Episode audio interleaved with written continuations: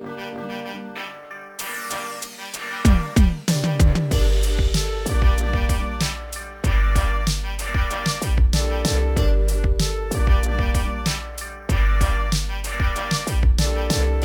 вас на подкасте «Деньги на бочку». Здравствуйте, уважаемые слушатели, с вами снова я, Ярослав Волошков, и я рад вас всех снова приветствовать на своем канале. У нас с вами десятый выпуск. Я благодарю всех постоянных слушателей моего подкаста, всех новых слушателей, которые заходят на него. Статистика показывает, что эти цифры постоянно растут. Хочу вам всем сказать большое спасибо и оставайтесь со мной. Нас ждет с вами еще много интересных и занимательных тем. Будем двигаться по понятиям фондового рынка, по его основам, базисам и обучаться, обучаться, еще раз обучаться. Не забывайте про мой телеграм-канал, где я делюсь своими реальными сделками, рассказываю о том, какие инструменты я покупаю, во что я вкладываюсь, почему я это делаю – также не забывайте про мой YouTube канал, где выходят интересные познавательные короткие ролики в формате Shorts. Все это, на мой взгляд, весьма полезно для особенно начинающих инвесторов, но и для опытных тигров на рынке. Это тоже будет полезно, тоже будет занимательно и поэтому подписывайтесь, ставьте лайки и давайте начинать нашу сегодняшнюю тему.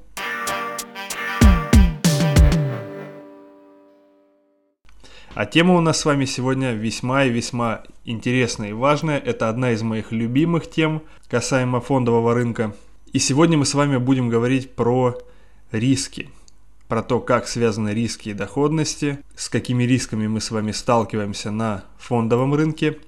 Подчеркну, что сегодня мы говорим только о рисках, касающихся непосредственно инструментов и эмитентов, а про человеческие, скажем так, риски и риски из нашей с вами частной жизни мы поговорим с вами на следующей неделе. Это еще более интересная для меня лично тема и, на мой взгляд, незаслуженно обделяемая вниманием даже очень крутыми инвесторами, на которых я сам ориентируюсь.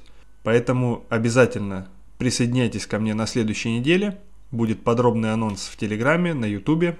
Не забудьте поставить себе напоминание и обязательно послушать подкаст, который вы услышите на следующей неделе. Теперь погнали к теме.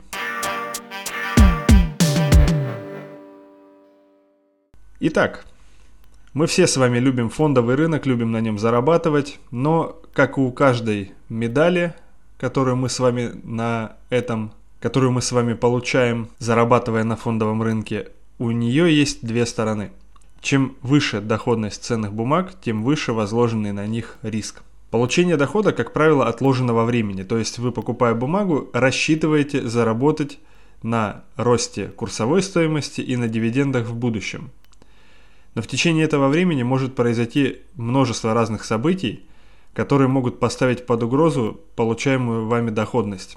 Поэтому, принимая решение об инвестировании, нельзя забывать о рисках. Доходность инвестиций – это отношение полученного дохода к вложенным деньгам. Предположим, вы купили облигацию за 1000 рублей и получили в итоге 1100 рублей. Сейчас опустим купоны это или рост э, номинала. Риск – это вероятность убытков. В более широком смысле его можно определить как возможность наступления некоторого неблагоприятного события, влекущего за собой различного рода потери. Характер может быть разным. А еще в более корректном смысле риск – это вообще возможность отклонения дохода или цены от ожидаемой.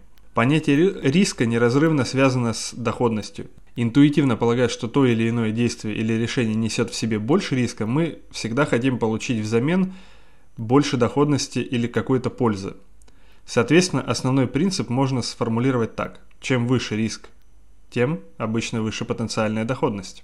Например, если инвестору приходится выбирать между государственными облигациями или облигациями неизвестной компании, то при прочих равных примеру, предположим, что у них одинаковый срок погашения, одинаковая доходность, одна и та же страна, будет проще и логичнее выбрать государственные бумаги, так как риск по ним значительно ниже, чем бумаги ООО «Рога и копыта» из деревни Красный Богатырь, то, взвесив все за и против, очевидно, выбор ляжет в пользу государства. Чем выше инвестор оценивает риск компании, тем выше доходность, которую должна предложить эта компания, чтобы его привлечь. Это хорошо прослеживается, например, в разделе облигаций, если вы заходите в них через любого российского брокера, открываете ОФЗ, облигации федерального займа и, например, какие-либо корпоративные облигации. По корпоративным облигациям проценты всегда больше. Все логично. Но при этом важно понимать, что потенциальная или ожидаемая доходность совершенно не обязательно в итоге окажется реальной. То есть риск это не просто что-то абстрактное, он в действительности может реализоваться. И во-вторых, существуют разные виды риска, как я уже вначале сказал, и нужно учитывать их все, принимая инвестиционные решения. Например, не сильно рискованная на первый взгляд инвестиция в государственные облигации с доходностью к погашению в размере 5%. В реальности может в течение срока обращения дать инвестору доходность значительно превышающую этот уровень и даже превышающую результат по какой-нибудь корпоративной бумаге. Например, в 7%. Как? За счет роста цены, за счет роста номинала при соответствующем движении ставок, к примеру. Например, если, если ставка начнет расти, то доходности по облигациям тоже начнут расти. Приведенный пример это не исключение из правил. Просто неопытные инвесторы, начинающие, могут рассматривать потенциальные инвестиции – не беря во внимание все риски того или иного выпуска. В нашем случае инвестор мог обратить внимание на кредитный риск, но упустить из вида риск рыночный, а может обернуться не только возможными убытками в случае реализации риска, но и упущенной выгодой, когда условия рынка более благоприятны. В любом случае важно понимать, за счет чего формируется та или иная ожидаемая доходность и какие риски в нее заложены. И поэтому, друзья, прежде чем вложить свои сбережения в те или иные бумаги, Тщательно анализируйте, какой процент доходности в среднем есть на рынке, откуда берется эта премия, которая выше среднего. Помните, что бесплатный сыр бывает только в пирамиде Финико. Согласно международным практикам и стандартам выделяют три вида рисков. Рыночные, кредитные и операционные. Кредитные и рыночные риски являются характеристиками финансовых инструментов, и они напрямую влияют на доходность. Операционные риски – это по сути все то, что связано с деятельностью компании. Это снижение объемов продаж, снижение объемов производства и так далее. Эта вероятность также возникает в случае неправомерных действий различных людей, неадекватно поставленных процессов и других внешних событий. Операционный риск относится к финансовым рискам и традиционно несет на себе компания в рамках своей текущей деятельности, но не инвестор, являющийся клиентом этой компании. Работая на фондовом рынке, нужно отдавать себе отчет в том, что риск – это постоянная составляющая этой среды. Абсолютно безрисковых активов на фондовом рынке не существует. Примеру, традиционно безрисковыми считаются, например, казначейские облигации США. Ведь, условно говоря, для погашения обязательств правительство может просто напечатать новых денег. Ну, разумеется, в реальности все намного сложнее – Впереди нас с вами ждет курс по макроэкономике, который я буду для вас записывать и выкладывать. И там подробно будем разбирать денежно-кредитную политику. Но даже держатели таких облигаций испытали немалый стресс во время 2008 года, во время кризиса 2008 года, когда бумаги изрядно потеряли в цене. Никому не пожелаю пережить такое, когда ваши инвестиции просто делятся на два. Я тоже примерно подобное испытал, когда рухнул российский фондовый рынок после начала боевых действий в 2022 году. Поэтому оценивайте все тщательно, здраво и если у вас есть возможность избежать подобных потрясений, то старайтесь их избежать. Переходим ко второй части нашего выпуска.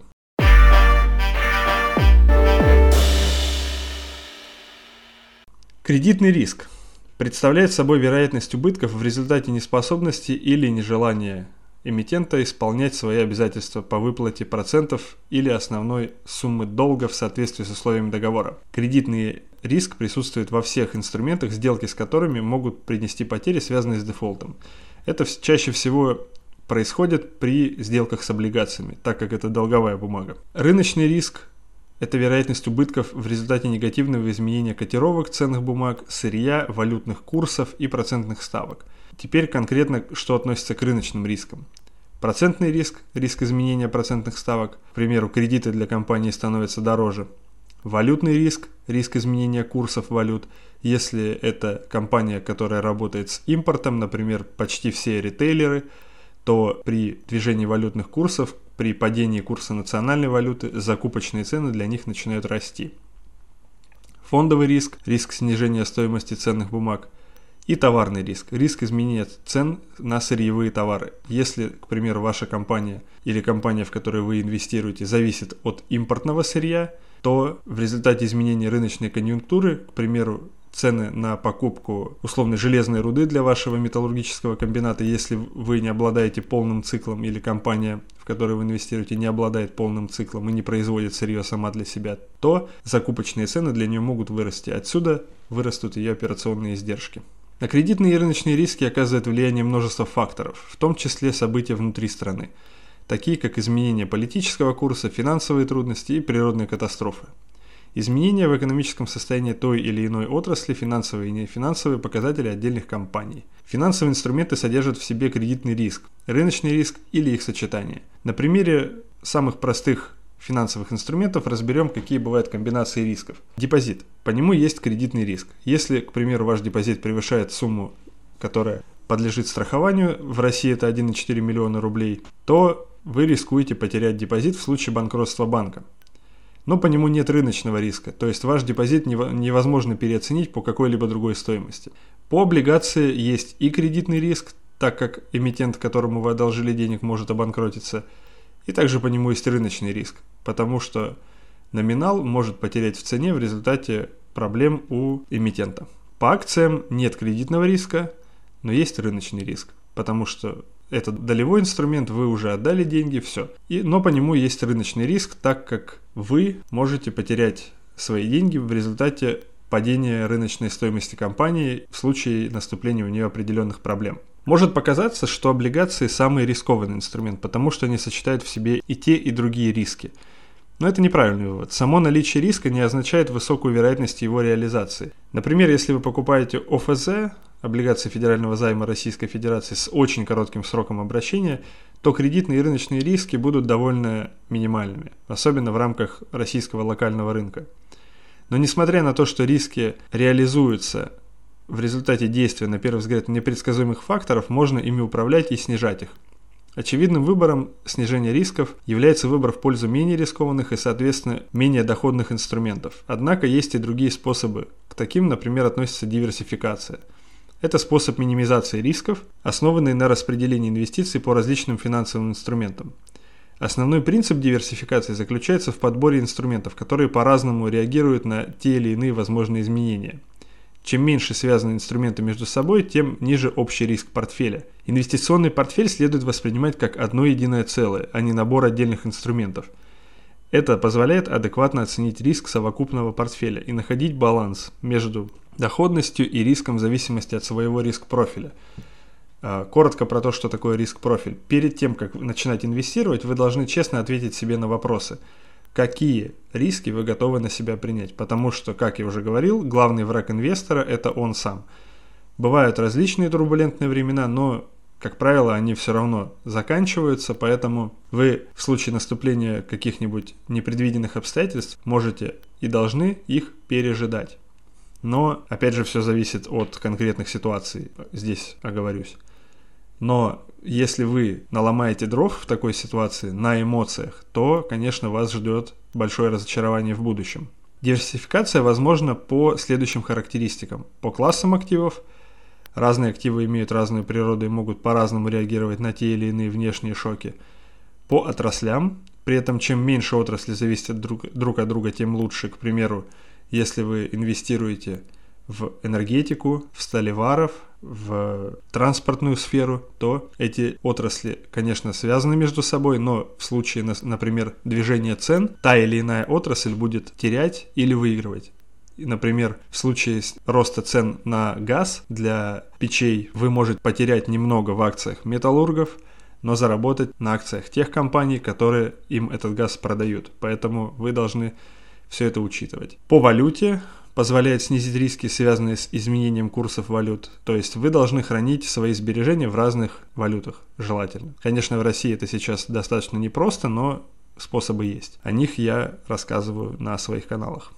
По страновому признаку позволяет снижать риски, связанные с экономической и политической ситуацией в той или иной стране. Это сейчас достаточно проблематично, но, опять же, способы есть. Я, например, планирую выходить на рынки других стран, о чем я буду с вами обязательно делиться.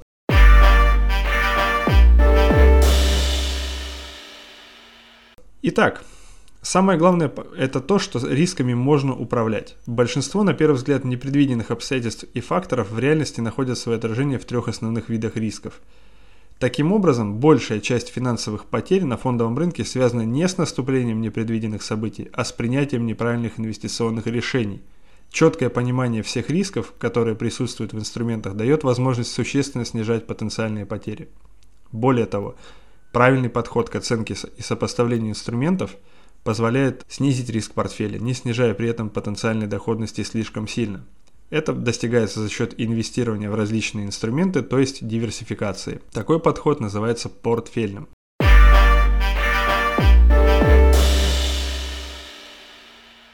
Это все, что я хотел сказать на сегодня, друзья. Большое спасибо за то, что послушали этот выпуск.